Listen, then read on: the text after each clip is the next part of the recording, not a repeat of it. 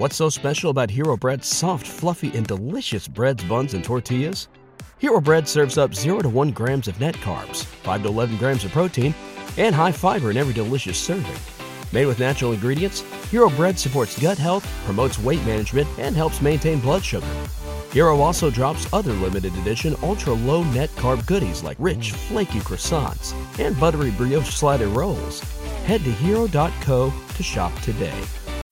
Swimsuit? Check. Sunscreen? Check. Phone charger? Check. Don't forget to pack the 5 Hour Energy. It fits great in a pocket or carry on, and the alert feeling will help you arrive ready for anything. Now get 20% off when you use code 5HE Travel at 5hourenergy.com. Expires April 30th. One time use only, not valid with other discounts. Remember, visit 5hourenergy.com and use code 5HE Travel to save 20%. Welcome, everybody, to another edition of the Baseball America podcast. I'm your host, JJ Cooper, alongside Will Lingo. If you are a uh, Facebook follower, you may be wondering where John is because I actually posted a, hey, John and JJ are doing a podcast. Well, by the time I got over here, John actually had to head off to, uh, to see Matt Harvey pitch for the first time this year. So I'm glad to pinch hit for John. Will, thankfully, I'm sure people get tired of hearing him all the time anyway. he, he, he is the uh, fixture on the Baseball America podcast. He has to get in a certain amount of talking each day, so we're glad to uh, use that to facilitate better podcasts. But and as we get started, we're coming from the Baseball America, the DeMarini podcast Nook, back here this time after John and Aaron recorded outside of the Nook last time. And I wanted to remind you that when it comes to buying a baseball mat, DeMarini just changed the game. Introducing Demo House, where you can step into the cage and hit the latest from DeMarini before you buy. Because there's no substitute for hitting a real baseball or talking to people who know both bats and batting. Your demo time in the cage is free. So get the season started right. Visit your nearest demo house today. Locations and full details can be found at demarini.com backslash demo house. And today we have put the top 100 prospects uh, issue to bed. Subscribers are, are getting it now. It's starting to hit the newsstands. We've posted the top 100 on the website. We've also posted what we want to talk about today a little bit the uh, the dream draft. Our our second dream draft, I should say, the prospects dream draft, Right. because we did a a major league dream draft back in I think 2006, and Something like that, yeah. So- yeah.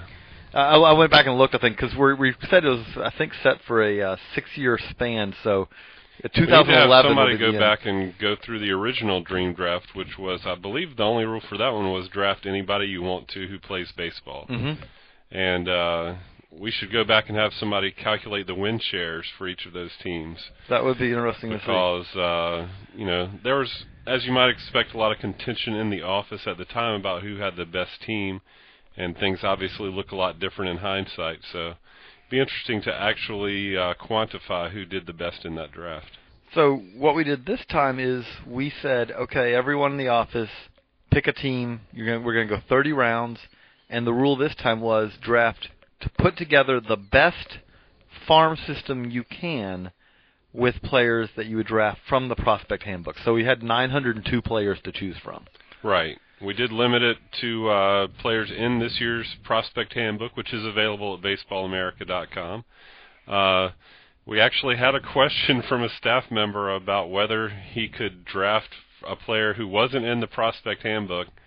I'm not sure who that would have been, and we didn't really want to find out, so we did decide to just limit it to those 902 players, which was the top 30 for every organization plus uh, the two Cuban defectors who weren't signed in time it, by the time the book went to press. I, I was not the person who asked that question, but if that rule had not been in place, I probably would have taken Yu Darvish in the 30th round. I Yeah, think that- that, would have been a nice, uh, a nice flyer. Yeah, I mean that would have been such a slippery slope to get on. I mean, you could have, I guess, you know, conceivably then started drafting college and high school. players. Bryce players, Harper so goes in the 25th round. You know, best whatever. to create a, a more definite player pool. And it, this discussion started when uh, Jim Callis and I were at dinner one night when we were working on the prospect handbook back in December, uh, and we, uh, you know, we were plowing through some bad organization, uh, lamenting how bad the players on that top 30 were, and we just sort of started the discussion of who would the last player picked if you drafted all 900 players in the prospect handbook. Who would the last selection be? So originally, Jim thought it would be a great idea to actually draft all 900 players in the book, which you know in theory might sound like something you, o- you would do, but in practice is nothing. The only problem even a Baseball America a- staff wouldn't want to do that. I don't think. We do have a magazine to still put out because that would have been like a four-day draft. Right. And in the middle the middle rounds of that draft, I just can't imagine how you would differentiate one player between another. But anyway, we probably could do that if we really wanted to, but we decided to just have each staff member draft his own top 30. And with 11 staff members, that meant we would go 330 players deep, which sort of worked on our original intent, which was to go deeper than the top 100 and sort of show s- show how the the player pool separates itself when you go beyond the top 100. Because the guys in the top 100, at the back of the list, you know, those guys might have a few question marks, but for the most part, those guys are are the premium guys. And when you go 330 deep, you really start to to see differentiations between players and between organizations. Oh, and and I thought it was very useful from the standpoint of just kind of even refining a little bit which guys when I was drafting, which guys I like and which guys I don't. Yeah. But more than that, almost like profiles. The guy that always just jumped out to me was is that we kept going round after round, and the Rockies' number four prospect, Wilin Rosario, Mhm. was out there when there were not a whole lot of number four prospects in organizations Right. sitting out there. But Rosario's profile is as a solid defensive catcher who's the bat's a little bit questionable. Well, I kind of looking at it, I was realizing, yeah, that's not a profile that really much of anybody is going to go out there and take, you know, in your top 200 players. Yeah, I really do think the draft might end up affecting the way we rank prospects in the future because it's a little bit different to rank a guy based on his tools in a list, and then this made you actually sort of Do I want put a him? dollar sign on the muscle Yeah. almost. Like, Do I want him? okay, it's fine to talk about the tools and what might happen for this guy, but do you re- if you really think it's going to happen, you'll draft the guy. And for a lot of guys who were pretty highly ranked, uh, Daryl Jones was the guy I was thinking about, uh, the Cardinals' number four guy who didn't get drafted at all, a guy who has obvious physical tools but a lot of question marks and. You know, it just never came to the point, I guess, where anybody thought he was worth investing a pick in, even very deep in the draft. And, and kind of with him, I think the question became, it's like, so what's the best case scenario? Right. Do you? Th- I, I mean, to me, it was kind of like, do you think this guy is ever going to hit enough to be a big leaguer? And obviously, the question was answered by 11 people on our staff is no, at least not more than 330 other players It, in the prospect handbook. it also was good from the standpoint of showing. I mean, and we knew this going in, but like the Astros top 30 i- is pretty fascinating from the standpoint of you have three guys hmm who it's like, hey, I like those guys, and then the best way to describe it is it's a cliff. I mean, Right. So what happened in the dream draft was you had three Astros guys go relatively quickly. You know, Jason Castro, I think went. You know, he was. I took him in the third round, I think. I'll have to look at my list. Yeah, third round. you know, Jiovanni Mier, you know, you were not too far after that. Uh, Jordan Lyles went, you know, not he didn't take too long after that, and then it stopped. Right. I took Ross. I don't know why I took two Astros, but I did. I took Ross Seaton in the 22nd round. And that's he's, the only he's other their number five guy, and, and he was the only. There were four Astros picked in the draft. Their number four guy, um, Sammy Gervacio, was not drafted either. Those were the only. He and Jones were the only two number four guys who weren't picked. And but it really did kind of when you're talking about ranking the organizations, the the Astros, you know, we got, we're getting ready to do our updated organizational talent rankings, and I think there's a pretty good chance the Astros will not be number 30. But at the same time, the Astros had four players drafted, and I think the next fewest was eight players. Right. The Yankees, Cardinals, and Nationals all had eight players drafted.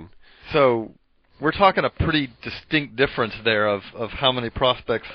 Yeah, I think that's notable. Um, and another good point you made as we were going through the players drafted by organization is that that's not necessarily the truest indication of an organization's strength either because you look at the teams that had 12 people drafted Royals, Dodgers, A's, Phillies, Rangers, and Blue Jays. I don't think you'd say those organizations were all on the exact same footing No, uh, from a talent standpoint. because the Blue Jays had a lot of guys taken late, and then a team like the Royals had uh, a lot of guys taken. I think seven guys taken pretty quickly.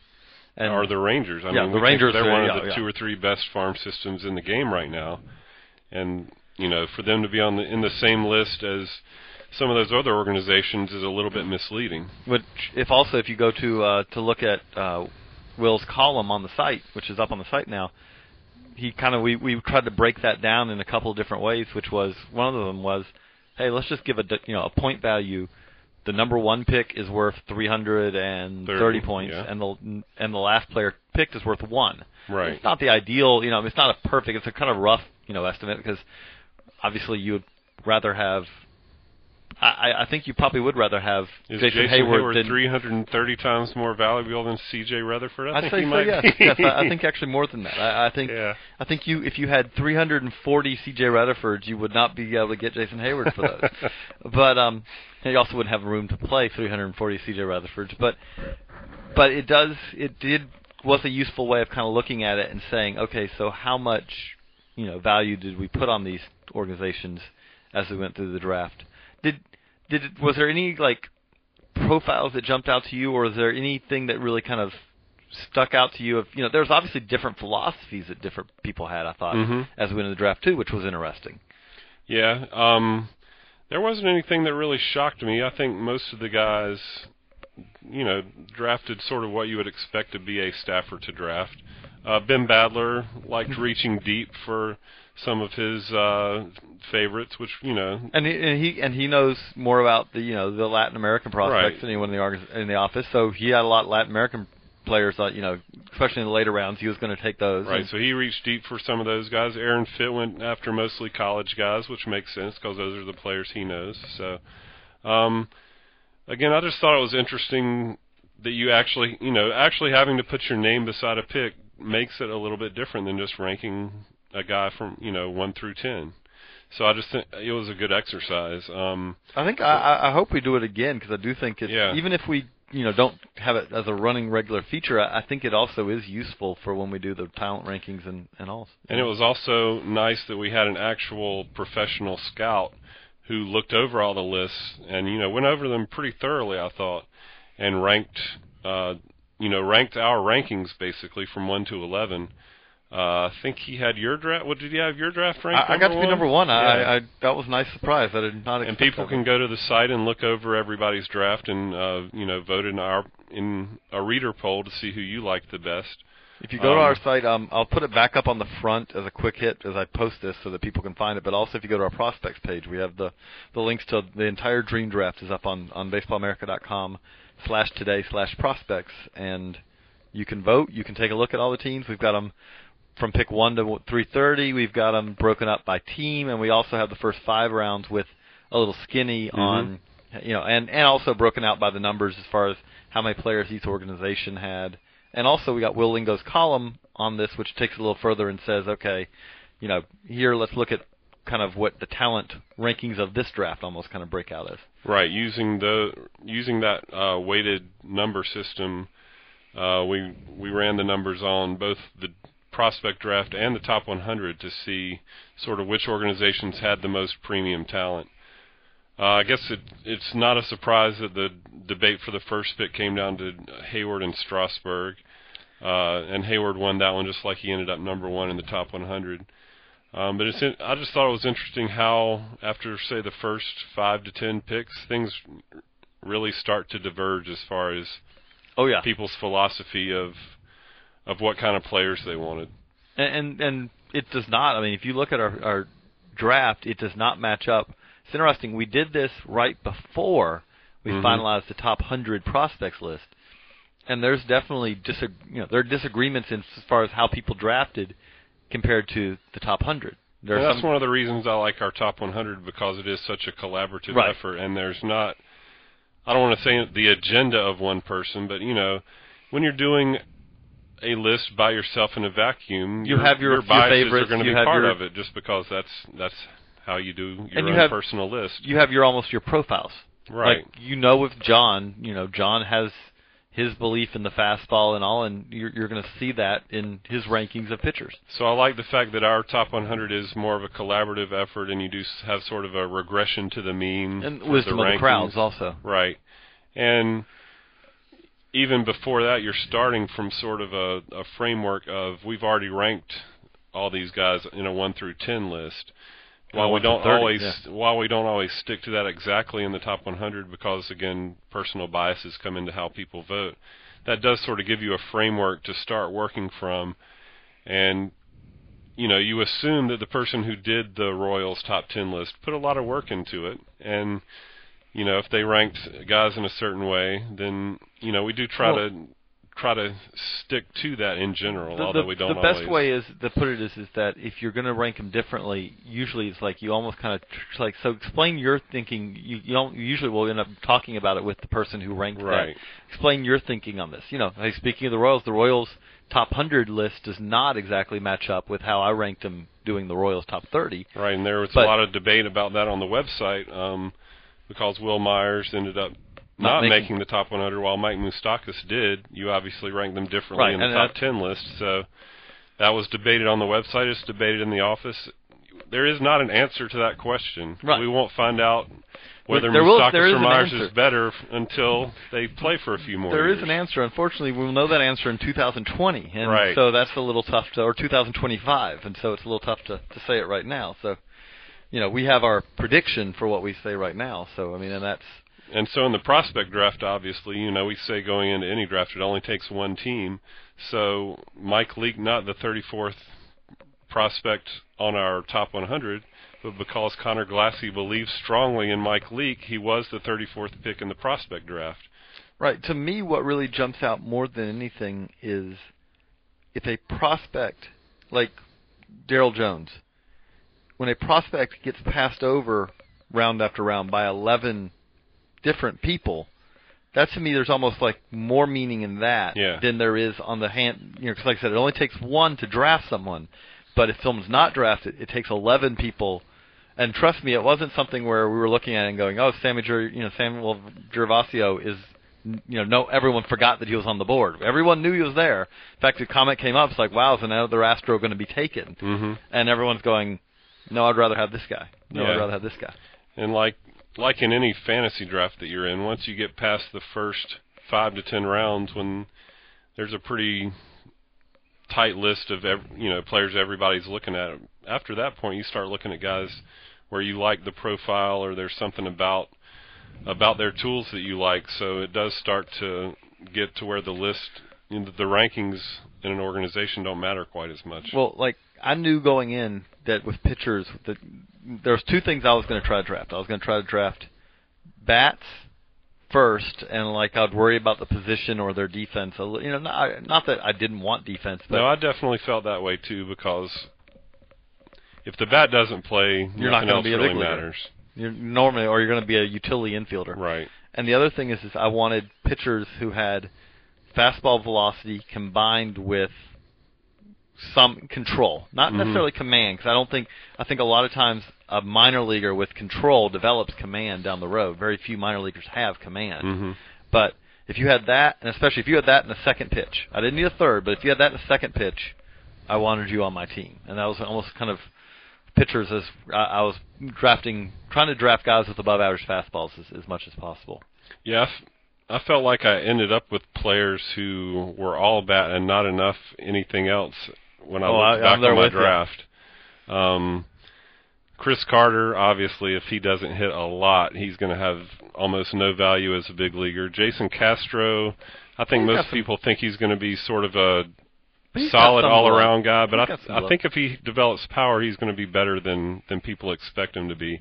And Tyler Flowers, nobody expects him to be a Gold Glove catcher. So again, the value is all in the bat. Yeah, I've got So- Jesus Montero. I'm right there with you. so in retrospect, I'm I'm not sure how I ended up with all three of those guys, and I'm not sure how I ended up with so many White Sox either. But you know, those things just happen in drafts sometimes. I have Jesus Montero, Max Ramirez, and Matt Gamble. Between the three of them, you probably want to DH all three. So, so yes, we we w- we went very heavily for bats in our personal drafts. um, but we also did want to answer some uh, some questions today on the uh, from the DeMarini inbox. Got a couple questions here. We got one from Nick S from, and I hope I pronounced this right, but Shannon, Illinois. Shannon. Will's going to look at it too. It's uh, I'm not from Illinois, clearly. Wow, Shanahan. Shanahan. Sure. But And he has a very interesting question. He said, "Which particular skills are most important to you when grading pitching and hitting prospects? If you could only choose two factors for pitchers and two for hitters, such as velocity, control, strikeouts, batting average, double speed, etc., what two skill factors would you choose for each?" Well, I think we've sort of answered that, or at least started to answer that already. I think for both of us, the bat is. But now, let's go. Is- Let's go further than that. Okay, with the bat, like not even talking about the five tools, because yes, you have to have to me, you know. But as far as a hitter, if you could give them two attributes, The ability to control the strike zone, I think, if you wanted to put a finer point on it, would probably be most important. And, you know, if you wanted to go in a little bit different direction, I think athleticism is really important, especially for when you're looking at prospects, young guys. I think athleticism just gives you a lot more options as your career develops. When you start off like some of the guys we were talking about earlier and you're not athletic and your value lies completely in your ability to hit a lot, it just gives you fewer options to to explore as your career develops. I, I've, I've thought about this question, and I'll come up. The two I've come up with is okay. I'll, I'm going to go on two hitting attributes. Really, one you talked about, the batting eye, having that ability to know strikes. You know, picking out okay, breaking ball in the dirt. You know, don't swing at it. And the other is is quick hands. Mhm. If I if you have those two things, you know, I- the swing plane and all, you want to have you know, but if you only have two, if you have quick hands and the ability to recognize pitches, recognize what to swing at, what to not, get yourself in good counts, you can go a long way with that. I think as a hitter, Yeah, because the quick hands also play into that because it means you can wait longer before, you know, and you're always if you have quick hands, generally you're going to have some power too because it that's you know where you got to have weight transfer and all that also, but the quick hands is the key building block of of hitting both for average and power. And it seems like what we've learned over the years is that maybe uh, throwing arm would be the least important tool. Oh, yeah. Just as, especially if that's your carrying tool. You don't, you know, I think back to Alex Ochoa when he was coming Man, through he's as, got a as great a arm. prospect. I mean, that was that was sort of his showcase tool, and that ended up not Didn't not really being help. that Yeah. important as Oh. as far as major league I mean, success goes. The reality is, is you're not even going to be carrying. They're not going to carry you on a big league roster as a defensive replacement as a great throwing arm No. outfielder. Now, if you're a you know good glove shortstop, you can have a role, but yeah. Um, pitching wise, I, I mean, I think we talked about like to me, fastball, you know, velocity. If you have velocity and control, I, again, command seems like asking too much when you're talking about scouting someone who's developing. Some variation of the whole concept of command and control. You might not expect a guy in the minor leagues to be able to put it exactly where he wants it, but you want him to at least show the aptitude He's hitting for doing that He's not- eventually. yeah, he's he's not. um, yeah, it's never going to be the same for all good pitchers, but you want him to at least have a degree of that. Right. It's it's you, you want them at least throwing strikes, but really more than that, you do want them to. It's like you're they're throwing to a quadrant. They're Right. throwing. Okay. I They know how to work both sides of the plate. They know generally where they want to put the ball and why. And if you have those two things, I mean, uh, you you know, yes, as a starter, you normally, especially as a right-hander, you need a second pitch. You you know all those things. But if you have fastball velocity and command, you will have a big league uh, a big league career. Those are sort of sine qua non things, right? Isn't that the uh, Latin term for not without which? Right. Like you can. It's nice to have other things, but if you don't have some of these bedrock things we're talking about, it's really It's very much difficult. more difficult to succeed. And if you and I would really argue you you cannot you can't have if you have zero of those two, you cannot succeed. Yeah. There is no such thing as a successful big leaguer without velocity or command because every one of the guys who has below average fastball has command. You can't you don't succeed on well he's wild all over the plate, but and a below average major league fastball is still it's hard to still pretty good. Yeah, and but so that's one. We got a uh, a couple more here on the we you know post on the Facebook also that you know hey ask your questions and so we got a couple on there, and I'll go with one is is is this the year Deolis Guerra finally puts it all together and makes the Johan Santana deal less painful for Twins fans? well, Matt Juba, I, I I hate to say it, but I don't think so. I think the Twins have done a good job of putting that deal or putting the Johan Santana era behind them. They've moved on and they've continued to be a contending team. But that trade in a vacuum has didn't work out very well. no, and and it's not going to turn around. I mean, there's not. no. There's not. Might be a major league contributor eventually, but he's never going to be a significant guy. I don't think. And it's funny, but the thing that stands out to me, kind of tying that into to this year as well, if you look at the Halladay trade, uh, I give you know the Blue Jays some credit because that was a a similar type of situation to Mhm. what the Santana situation was, and I think they got a lot more. I, I mean, obviously, yes, we're now looking in hindsight on the Santana trade, but even at the time with the Santana trade, it wasn't something where you said, "Well, that's you know they got yeah, a good." there was nothing It was that immediately made you think they got something they could build around. your your best hope out of that was, hey, they've got four guys who all have a chance to be big leaguers, and in a perfect situation, Guerra and Gomez were the two best ones, Mhm. but neither of those. I mean, both of those were risky acquisitions. In the case for the Blue Jays, I I think there's.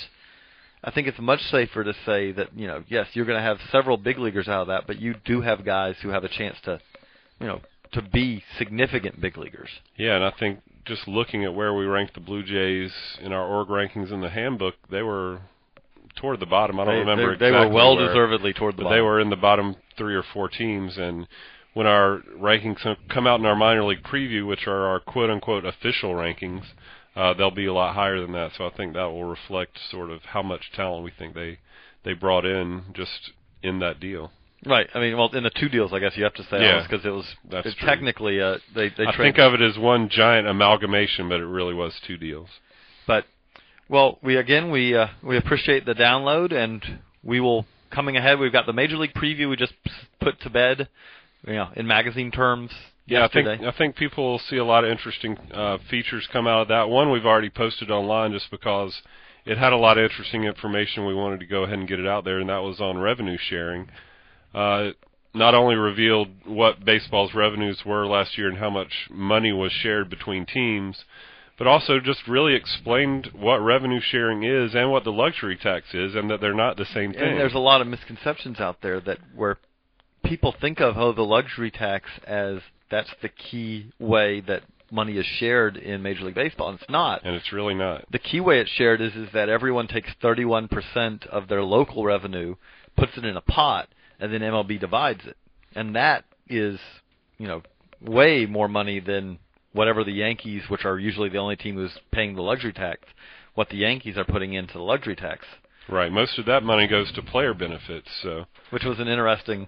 You can see how that that worked out in the CBA last time. That was pretty smart. And then each team got about thirty million dollars last year from uh. MLB Advanced Media, MLB Network, money you know just produced, I guess, by the common good. Um, so that's an interesting story by Maury Brown, who runs the Biz of Baseball com, um, blog, and obviously has his finger on the pulse of a lot of business aspects of sports, um, and a lot of other features too, which I'm sure we'll get into in future podcasts. But so thanks again for the download, and we'll be back on Monday with. Uh, well, we have two podcasts going up as we put this one up. We also have our, our weekly high school podcast interview with the top high school prospect.